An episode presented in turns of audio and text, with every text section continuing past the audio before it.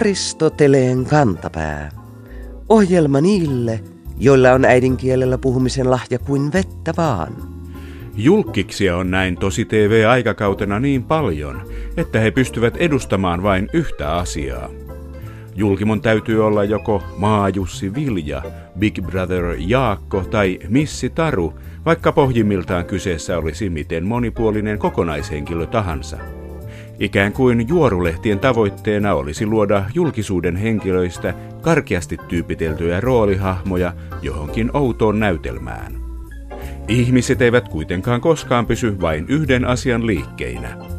Hyvä esimerkki tästä löytyi huhtikuussa Iltasanomista, joka otsikoi näin. 24-vuotiaan teiniäidin hurja muodonmuutos. Kuulija ilmiantajamme Mehumaija ällistelee otsikkoa. Milloin 24-vuotiaasta on tullut teini? Vai onko se juuri se mainittu hurja muodonmuutos? Totuus ei ole tosi TVtä ihmeellisempi. Kyseinen nainen nousi aikoinaan julkisuuteen brittiläisessä teiniäideistä kertovassa ohjelmassa. Tämä leima hänessä pysyy, vaikka ikä onkin jo yli 20 vuotta. Mutta tällaista se julkisuus vaan on, sanoisi tähän se maailman vanhin lapsitähtikin.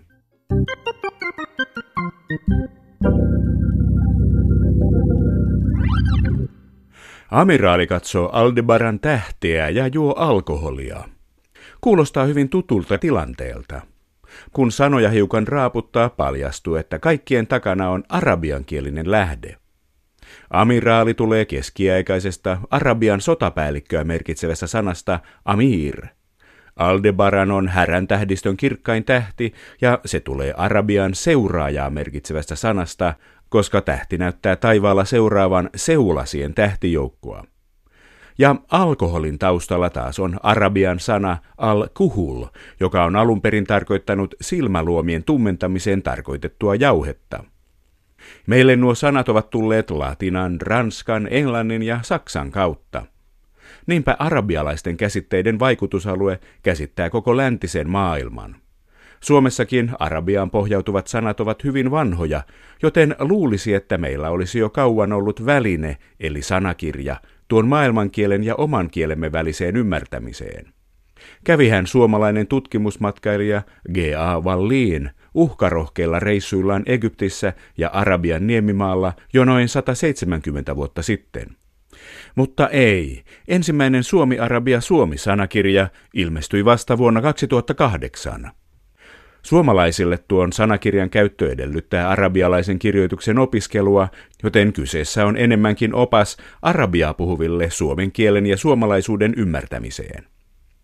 Millainen kieli arabia lopultakin on? Mihin suuntaan sitä kirjoitetaan? Montako aakkosta Arabiassa on? Onko islamia ilman arabian kieltä? Entä arabian kieltä ilman islamia?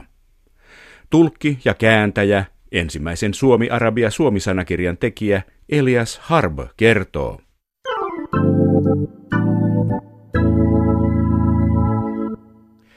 Arabian kieltä puhutaan arabimaissa. Hetkinen, arabimaitahan on ties kuinka monta. Niitä on Mauritaniasta Jemeniin ja takaisin. Suomi-Arabia-Suomi-sanakirjan tekijä Elias Harb, puhutaanko kaikissa arabimaissa samaa kieltä, arabiaa? Kyllä puhutaan, mikäli puhutaan nyt kirjakielestä. Eli kirjakieltä puhutaan kaikissa arabimaissa, mutta murteet eroavat toisistaan todella paljon. Ymmärtääkö mauritanialainen puhekielen puhuja jemeniläistä tai irakilaista arabian puhujaa? Mm, saattaa tulla paljon ongelmia, koska arabimaailma on hyvin laaja. Pohjois-Afrikasta Arabian niemimaalle ja murteet ovat hyvin erilaisia. Mutta jos puhutaan arabia kirjakieltä, niin kaikki varmaan ymmärtävät toisiaan. Muuten saattaa tulla ongelmia. Monessako maassa arabia puhutaan? No sanotaan virallisesti 22 maassa ja tietyissä maissa niin ehkä tuota enemmistö on arabia, mutta silti ei ole ehkä niin kuin maan kuin oma äidinkieli. Esimerkiksi jos puhutaan Mauritaniasta, Djiboutista, niin näissä maissa arabia puhutaan – mutta ei ehkä koko maassa. mutta silti ää, niitä pidetään myös arabimaina. Kyllä, ja monessa maassa on monta virallista kieltä. Että Kyllä, joo.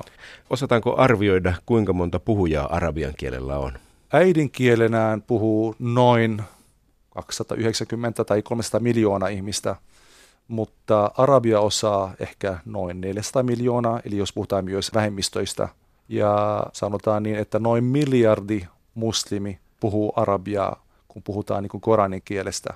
Se on maailman viidenneksi tai kuudenneksi suurin kieli. Mistä arabian kieli on syntynyt?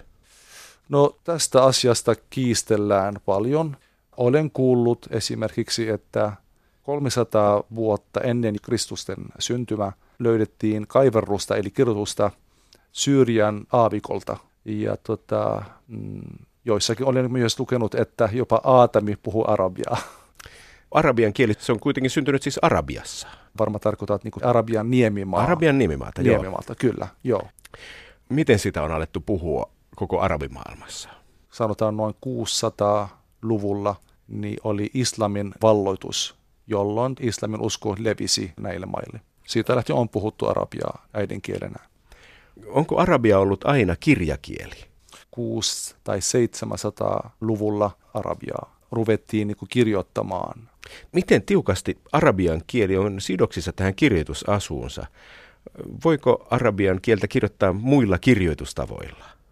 Yleensä arabian kirjakieli on hyvin helppo kirjoittaa.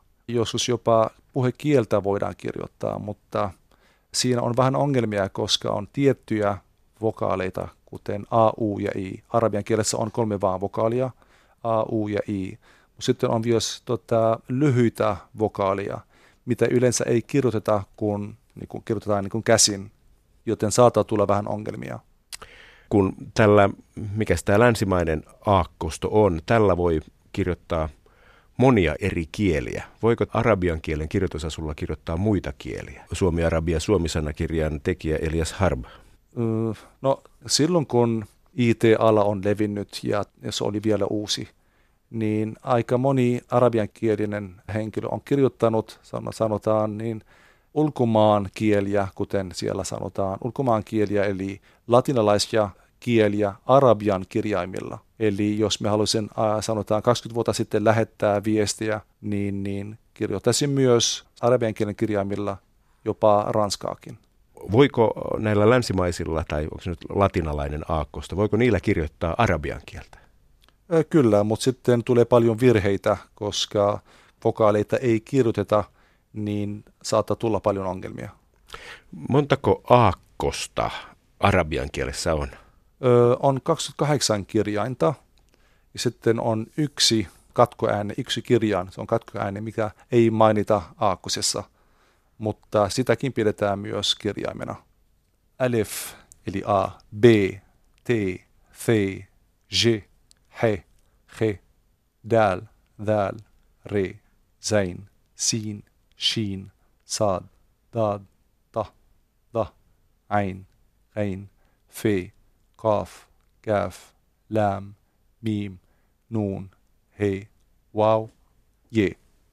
Hienoa. Missä vaiheessa lapset oppivat kirjoittamaan ja lukemaan arabiaa? No, riippuu paljon kuin lapsesta, mutta uskon, että kakkosluokalla kyllä opitaan. Mutta se on hyvin, hyvin laaja kieli. Jopa sanotaan, että on yli 12 miljoonaa sanaa tai termiä, mutta ehkä laajin sanakirja siinä on vissi 80 000 sanaa. Arabian kieli on arabimainen yhteinen kirjakieli, jolla on paljon erilaisia murteita. Miten arabian kieltä pidetään yhtenäisenä näin laajalla alueella? Suomi-Arabia Suomi-sanakirjan tekijä Elias Harb. No se säilyy vaan puhumalla sitä ja nimenomaan puhumalla kirjakieltä. Uskon, että arabian kieli pysyy yhtenäisenä, koska on yksi ja vaan yksi kirjakieli. Se ei muutu miksikään. Ei ole paljon jopa lainasanoja, eli se pysyy yhtenäisenä. Ei lainasanoja? Öö, vasta muutama vuosi sitten tiesi, mitä tarkoittaa tietokone arabian kielellä, koska ainakin meillä, mistä minä olen kotoisin, Libanonista, Beirutissa, niin käytetään paljon ranskalaisia sanoja tai englanninkielisiä sanoja. Mitä sanaa olitte käyttänyt tietokoneesta? Englannin? Ordinateur. Selvä. Mikä mm. se on sitten? Joka tota, selvisi minulle muutama vuosi sitten. Hasub. Selvä. Missä näitä uusia käsitteitä sanoiksi kehitellään? Onko jossain joku arabian kielen kielitoimisto, jossa arabian kielen lautakunta istuu ja miettii näitä asioita? Egyptissä on asiantuntija lautakunta, joka nimenomaan käsittelee näitä asioita Al-Azharissa. Miksi juuri Egyptissä? Koska Egyptissä on eniten asukkaita. Tämä on selvä syy, kyllä. Suomessa puhutaan paljon siitä, mitkä kaikki asiat uhkaa suomen kieltä, kuten kompuutterit ja mm. deletoinnit muusta slangista ja englanninkielisistä lainasanoista puhumattakaan. Onko arabian kielen puhujilla kova huoli siitä, että arabian kieltä uhkaa milloin mikäkin? En usko, että kirjekielessä olisi ongelmia, koska ei ole paljon lainasanoja, vaan puhekielessä ja tietyissä maissa, kun on vaikutteita ulkomailta, Ranskasta tai Englannista, niin puhekielessä on paljon lainasanoja ja jopa niin kuin muunnettuja arabian kieleen sopivia termiä, mutta kirjakieli on aina sama. Kätevää. Tuossa puhuttiin jo arabian kielen aakkosista, mutta miten tämä nyt sitten menee? Me sivistyneet suomalaiset, meidän keskuudessamme on jonkinlainen hämärä käsitys siitä, että arabiaa luetaan ja kirjoitetaan oikealta vasemmalle. Pitääkö tämä paikkansa? Totta. Joo, oikealta vasemmalle ylhäältä alas ja kirjaimet sidotaan toisiinsa. Tietyt kirjaimet sidotaan niin edellisiin kirjaimiin ja tietyt kirjaimet sidotaan niiden jälkeisiin kirjaimiin. Mutta sitten joo, numerot luetaan vasemmalta oikealle. Mutta sitten kaksi viimeistä lukua taas luetaan oikealta vasemmalle. Eli jos on kuusilukuinen numero, aletaan lukea vasemmalta oikealle, mutta kaksi ensimmäistä numero oikealta puolelta luetaan oikealta vasemmalle. Vähän monimutkainen. Kuulostaa todella kiinnostavalta. Mm. No miten sitten arabian kieltä näin niin kuin rakenteellisesti, montako aikamuotoa arabiassa on? Tämä on tosi helppo arabian kielellä, koska siinä on vain kolme, eli imperfecti, presens ja futuri, ei muuta. Miten sanotaan vaikka, minä potkaisen palloa imperfektissä, presensissä ja mm. futurissa? Eli jos tätä eh, kerron niin sen verbin ensin, perusmuoto on rafasa, se on myös samalla kuin perusmuoto, mutta samalla se on imperfektissä. Eli rafasa, presens on arfusu, eli minä potkaisen. Sitten haluan, kun arabiksi on haluan potkaistaa, eli saufa arfusu. Se on futuuri sitten. Futuuri. Kiehtovaa on se, että perusmuoto on sama kuin imperfekti. Joo, kyllä. Hmm. Onko arabian kielessä sukua, niin kuin Saksassa, hmm, der, das, ja Ranskassa maskuliini ja feminiini ja Ruotsissa en ja et? Kyllä, ja tämä on hyvin, hyvin vaikea asia ymmärtää niin kuin, ei-arabiankielisille ihmisille. On maskuliini ja feminiini. Sanotaan pöytä on feminiini esimerkiksi, ja sitten tuoli on maskuliini. Mutta sitten myös pronominit ja sitten myös äh, liitteet esimerkiksi. Tai jos haluan sanoa, että minä puhun sinulle. Jos puhun miehelle, sano, minä puhun sinulle. Jos puhun naiselle, tämä sinulle vähän muuttuu. Ja sitten jos sanon, että minä puhun teille, sekin muuttuu. Se on hyvin, hyvin erilainen arabian kielessä. Onko siinä joku etuliite, millä se ilmaistaan vai näkyykö se vain tässä verbissä? Ei, sanotaan niin kuin pöytä on feminiini. Näitä pitää niin kuin muistaa. Eli tämä on feminiini, pitää muistaa, että pöytä on feminiini. Mutta sitten on tiettyjä, sanotaan, viitteitä, mikä viittaa feminiiniin. Se on yleensä T-kirjain. Sitten voidaan tietää, onko se maskuliini vai feminiini. Se on lopussa yleensä. Kiehtovia asioita. Onko arabian sanajärjestys samanlainen kuin meillä Suomessa? Subjekti, verbi, objekti. Minä potkaisen palloa. Kyllä, samalla tavalla. Hyvä. Onko Arabiassa sijamuotoja talo, talossa mm. vai onko siellä prepositioita? Talo, inte-talo. Joo. E, joo, prepositiot kirjoitetaan erikseen. Miten sanottaisiin talossa? Filbeit, eli albeit on talo ja fi on se prepositio, eli SSA. Fi albeit. Onko näitä prepositioita paljon? Ö, en ole laskenut niitä, mutta on kyllä. Samalla Me. tavalla kuin suomiksi. sijamuotojen verran. Sijamuotoja, joo. Hyvä. Suomessa kaikenlaisia uusia sanoja tehdään niin, että lisätään päätteitä sanavartalon perään. Esimerkiksi juosta sanasta voidaan saada juoksentelisimmeko syksyllä. Tehdäänkö Arabiassa näin? Hyvin harvoin, mutta sitten vähän yksinkertaisemmin. Eli jos minä sanon, että minä rakastan sinua, sinua tulee niin kuin liitteenä verbiin. Ana uhebbuka. Uhebbu on rakastaa. Ehubbuka eli rakastan sinua. Ja taas sanon tässä, että tämä on maskuliini. Eli jos haluan sanoa rakastan sinua naiselle, ana uhebbuki, eli taas muuttuu. Te olette laatinut Suomi-Arabia Suomi-sanakirjan. Paljonko siinä on hakusanoja, Elias Harba? Noin 33 000 sanaa. Siinä on niin perusasiat, mitä yleensä tarvitaan nimenomaan Suomessa, kun asioidaan viranomaisten kanssa. Alkuvaiheessa se oli vain harrastuksena, mutta myöhemmin se muuttui ihan niin työksi. Ja ajattelin, että se varma palvelee niitä, jotka tulevat Suomeen ja asuvat Suomessa. Niin tarvitaan niitä asioita, mitä yleensä on sanakirjassa. Silloin kun tulin Suomeen noin 21 vuotta sitten, ei ollut ollenkaan arabian sanakirjaa. Niin aina turvaudun joko ranskankieliseen tai englanninkieliseen. Mutta sitten tota, se oli vaan harrastuksena. Aloitin laatia pikkuhiljaa, kun ostin ensimmäisen tietokoneen sanaa sanan perään ja sitten myöhemmin huomasin, että no hei, tästä voi tulla jotain. Jatkui nimenomaan harrastuksena ja siitä tuli lopuksi sanakirja. Olen hyvin niin kuin ylpeä siitä, koska se oli ensimmäinen ja nimenomaan koska sitä tarvitaan. Ja nykyään sitä ostetaan aika paljon, koska kuten kaikki tietää, Suomessa nykyään on paljon arabiankielisiä. Löytyykö jokaiselle arabian kielen sanalle helposti suomen kielen sana? Ei välttämättä. Konseptit, termit vähän eroavat toisistaan. Sanotaan niin, että jos me haluan kääntää jonkun suomenkielisen sanan arabian kielelle, se on vähän vaikeampi, koska se liittyy paljon kulttuuriin ja ei aina löydy samanlaisia konseptia.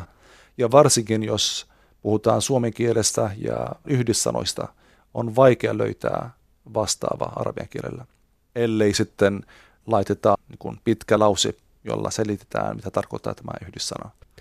Mainitsitte tuossa, että islamilainen maailmanvalloitus 600-luvulla levitti arabian kieltä. Miten tiiviisti arabian kieli liittyy islamin uskoon?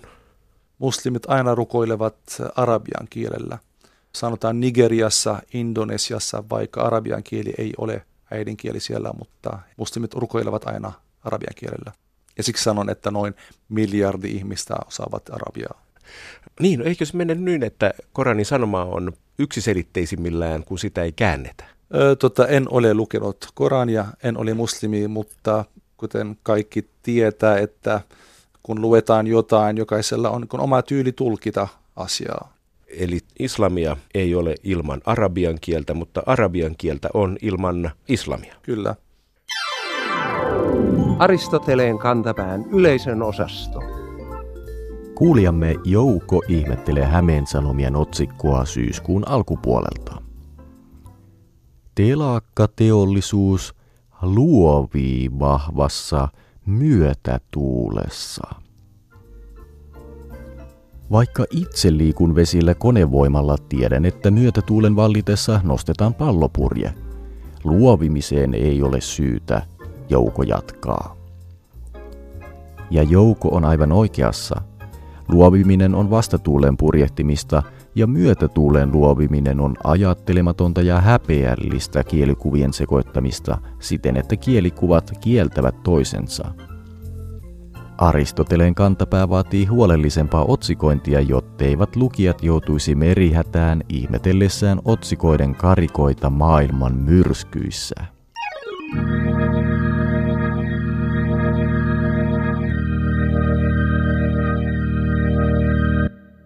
Fraasit, sanonnat ja idiomit liikuvat uusiin yhteyksiin hyvin vähäistenkin viitteiden vieminä. Joskus siirtymä onnistuu, mutta läheskään aina ei. Helsingin Sanomat tarjosi tästä syyskuun alussa hyvän oppitunnin. Jutun alussa kerrottiin vielä ihan rauhalliseen tapaan, miten Dubain hallitsija Sheikki Mohammed bin Rashid Al Maktum teki sunnuntajaamuna tarkastuskäynnin dubailaiseen valtion virastoon, Tarkastuskäynnin piti olla rutiininomainen toimenpide, mutta hallitsija joutui tekemään yllättävän havainnon, ketään ei ollut töissä. Sitten kirjoittaja villiintyi, kas näin. Viikon fraasirikos. Työpöydät, joilla piti olla korkea-arvoisia virkamiehiä, notkuivat silti tyhjinä. Leikkeen meille lähettänyt nimimerkki Simpeleen Priha arvioi seuraavaa. Notkuvan pöydän kielikuva on niin vahva, että sitä on vaikea olla yhdistämättä muuhun kuin ruuan tai jonkin muun painosta notkuvaan pöytään. Aristoteleen kantapään pöytäfraasitapojen nelijalkaväen kenraali on samaa mieltä. Notkuminen on ilmeisesti muistunut kirjoittajalle mieleen herkkuja notkuvista juhlapöydistä. Mutta tyhjänä notkuva pöytä yhdistää keveyden ja raskauden, hiukan niin kuin materian ja antimaterian, ja lukijan sisälle jää vain kasa kysymysmerkkejä. Jyrähdämmekin kirjoittajan syylliseksi epäonnistuneeseen ylinokkeluuteen ja tuomitsemme hänet työpöytäväen opiston kurssille opettelemaan pöytätapoja, ettei tarvitse kaikkia iltoja kaupungilla notkua.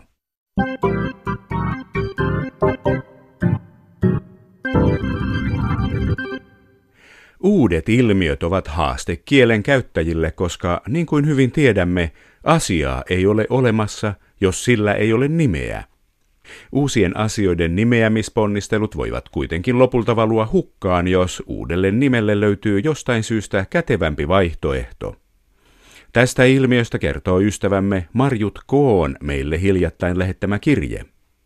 Marjut kirjoittaa näin. Muistuma 1940-luvun suomennosponnisteluista. Mikä onkaan? Viikon sitaattivinkki. Kaksisilmiöinen avaruushitu tähystin. Sehän on tietysti binokulaari stereomikroskooppi. Eli mikroskooppi, jolla voi katsella kohteita kummallakin silmällä ja nähdä asiat näin kolmiulotteisina. Isäni oli jonkin verran miettimässä näitä ulkomaalaisten tieteellisten termien suomennoksia.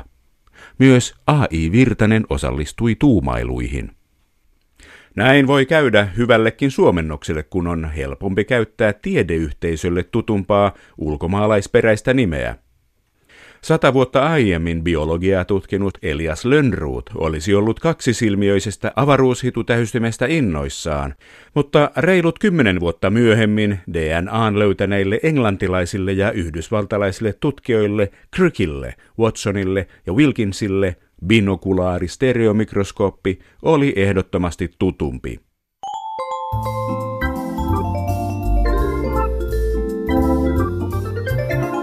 Kerro Aristoteleen kantapäälle, mikä särähtää kielikorvassasi. Tee se internetissä osoitteessa www.yleradio1.fi kautta Aristoteles tai lähetä postikortti PL 58 00024 Yle. Aristoteleen kantapää selvittää, mistä kenkä puristaa.